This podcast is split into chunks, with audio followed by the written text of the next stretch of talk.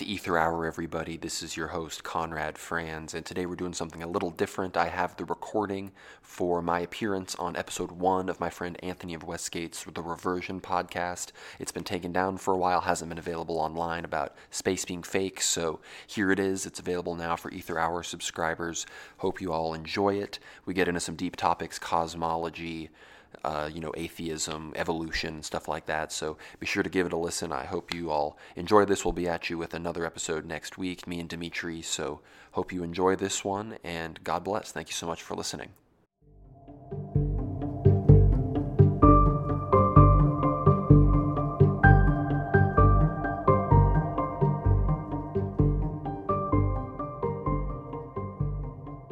Welcome, everyone, to the first episode of the Reversion podcast. Today, I'm joined by my good friend Conrad, who is the co-host of a fantastic podcast called World War Now, where he covers the ongoing Third World War through the lens of Christian prophecies and rising multipolarity. Conrad, thanks for joining me on the first of hopefully many episodes uh, of this little podcast I'm doing here. It's great to have you on.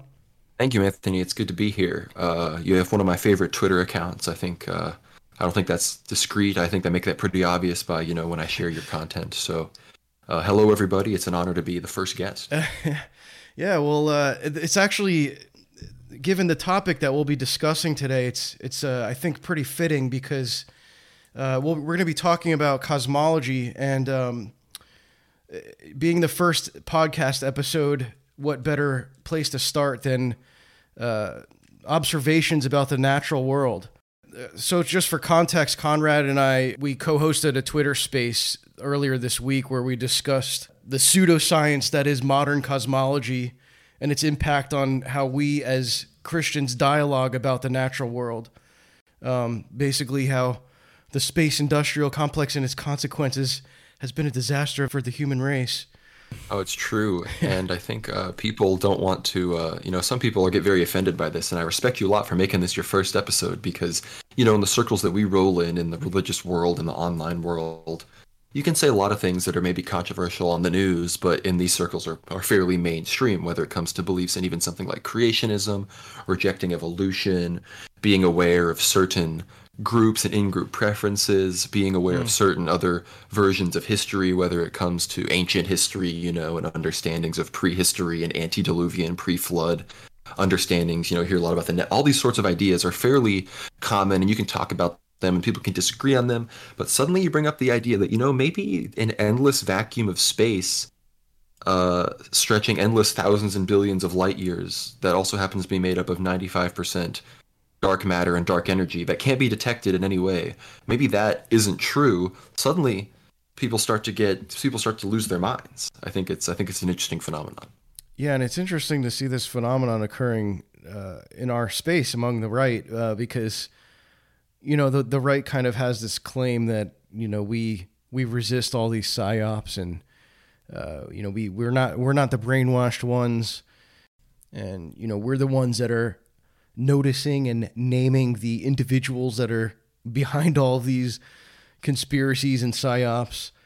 Uh, but, you know, when it comes to things that are so embedded in our psyche that we've been taught since we were children, uh, that we're taught with visual aids too, you know, all the, all the images that you see of, of space, of the nebulas and, uh, here's what a black hole looks like, and here's what this planet looks like, and uh, they're all C G I images. And I even posed a challenge on Twitter, and I said, uh, find me a single photo, not an image, a photo of a satellite orbiting in space. And all I got were images of the I S S. Uh, not a single person could produce uh, a real photo uh, that was taken with a camera of one of the eight thousand plus satellites that are allegedly in orbit. Um, on this particular issue, you know, and I'm using the satellites thing as an example, just as to, to kind of reveal how strong the cognitive dissonance is. But it, it's, it's to the point where, you know, you could scroll through hundreds of images uh, that are C G I'd uh, on Google Image when you search for this, and that and, and and and that wouldn't even ring a bell in your head to indicate that maybe this is all fake and gay. Well, and I think from our perspective, it's hard because it's important, I think, to convince people why this is even relevant to talk about, because in, in their defense, Saint John of Damascus back in the day said the debate between round earth and the flat earth, he said that ultimately that is not, you know, the realm of salvation, that is not something that's going to matter at the end of all things. However, let's note that, you know, in the in the eighth century, that debate is a lot different than believing in an endless vacuum of entropic space-time with, you know, gas giants spinning with supposedly infinite possibilities of planets and Goldilocks zones with life and all this stuff. That's a lot different from, you know, believing uh, the debate that was going on back then, let's say. However, a lot of these people come from this. These are Christians who perhaps are creationists in some regard, who are maybe theistic evolutionists, which is a silly position, or are, you know, they hold to some slightly opposing views to the mainstream. But again, ultimately, they rely on, you know, ninety percent of mainstream science. Like, they believe in space. They would believe in the vacuum. They would believe, obviously, in the moon landing and the I S S being real. They would believe that the Voyager missions would send back accurate data, you know, these probes, all this kind of stuff. They would still believe all of that narrative. And then, you know, somewhat, some Christian at some, you know, weird university or someone online with a P H D would kind of write a poignant essay and do the, bring a sort of ad hoc rescue to this position, and someone would show a picture of a star that looks vaguely like a crucifix and be like, here, the glory of God's creation, endless space, this narrative entirely perpetuated by atheists and evolutionists that in their minds perfectly proves their position that the earth is just one of many billions of worlds formed over billions of years through statistical billions of likelihoods in a multiverse or whatever. And these people don't want to hear the arguments that I made, that we in Anthony may have for actual evidence why NASA is lying or why the I S S isn't real or why gravity is fake, because they are more interested, of course, in the religious and theological implications. And I posit on that regard that the widespread belief that we are a pale blue dot, as Carl Sagan had talked about, floating in endless space, is much more util- is utilized much more by the powers that be to in, to put a nihilism and a and a sort of disdain for life and an atheistic secularism, and a ad hoc, as well as being an ad hoc rescue for general evolution and se- and theories of creation that are absent of God.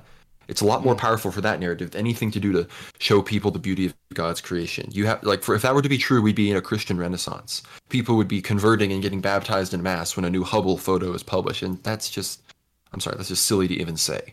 So to act like this isn't a problem, that there's not at least, at least you can, you need to at least admit that it, from your perspective, it's all being misinterpreted in a horrible way and leading to something akin to a bit of a mass apostasy, or and at least like so many people in the church, you know, they'll, they'll, they'll believe in Jesus and everything, but they will say, but I can't reject evolution. Like I've heard this so many times from cradle Orthodox, from, from non-Orthodox Christians, from others, like a lot of Catholics, like this is, This is a very common perspective in the church on that issue, and all these people who would mock me for my perhaps alternate cosmology would, would of course then be against evolution because it blatantly posits that death occurred before the fall and death entered into the world. So it's important for people to think that, like, I don't just think it's cool that the Earth, you know, isn't exactly the globe that they tell us it is, and that space isn't real, and that there may be more lands out there, and that there is a firmament actually, like the scriptures say, and that the scriptures are much more accurate in their description of our physical world actually than Neil deGrasse Tyson is.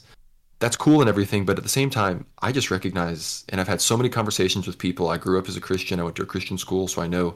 I've seen people kind of go on their way as they grow up, and I've I've seen, I've heard a lot of this stuff, this science stuff, and this this just it. And in many ways, it acts as an easy out for people that have a problem with Christianity or just don't want to be burdened with the morality mm. of being a member of a church or don't want to deal with that. It's an easy out. Oh, I believe in science. Like, come on now, like.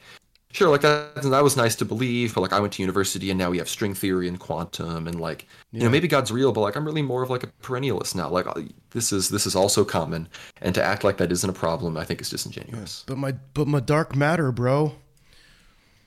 You're yeah, telling me that you don't believe that space-time literally bends and therefore my keys fall to the ground? You're telling me that let be, you're telling me that I'm not standing on the ground because of warping and bending of massive superplanets and galaxies around me and black holes thousands of light years away? You're telling me it's just density? Is that what you're telling me? Yeah, it's, you know, it's funny you brought up the like the biblical stuff. Thank you so much for listening to the free preview of Ether Hour episode thirteen point five, as we're calling it. It's the fourteenth episode, but the point five kind of just indicates that it's a little bit different, not what we do every week here on the show. So I hope you enjoyed it. The rest, of course, behind the paywall. Thank you so much to those that support us. Remember, we put out the free World War Now episode every week, nothing hidden. So the paywall stuff really doesn't just help us make the premium content that we bring you every week, but also helps us with the free content that we like to bring everybody to keep people informed on the ongoing Third World War. So thank you so much for listening. Check out the rest of the episode to hear exactly why I think space is fake, and God bless. See you next time.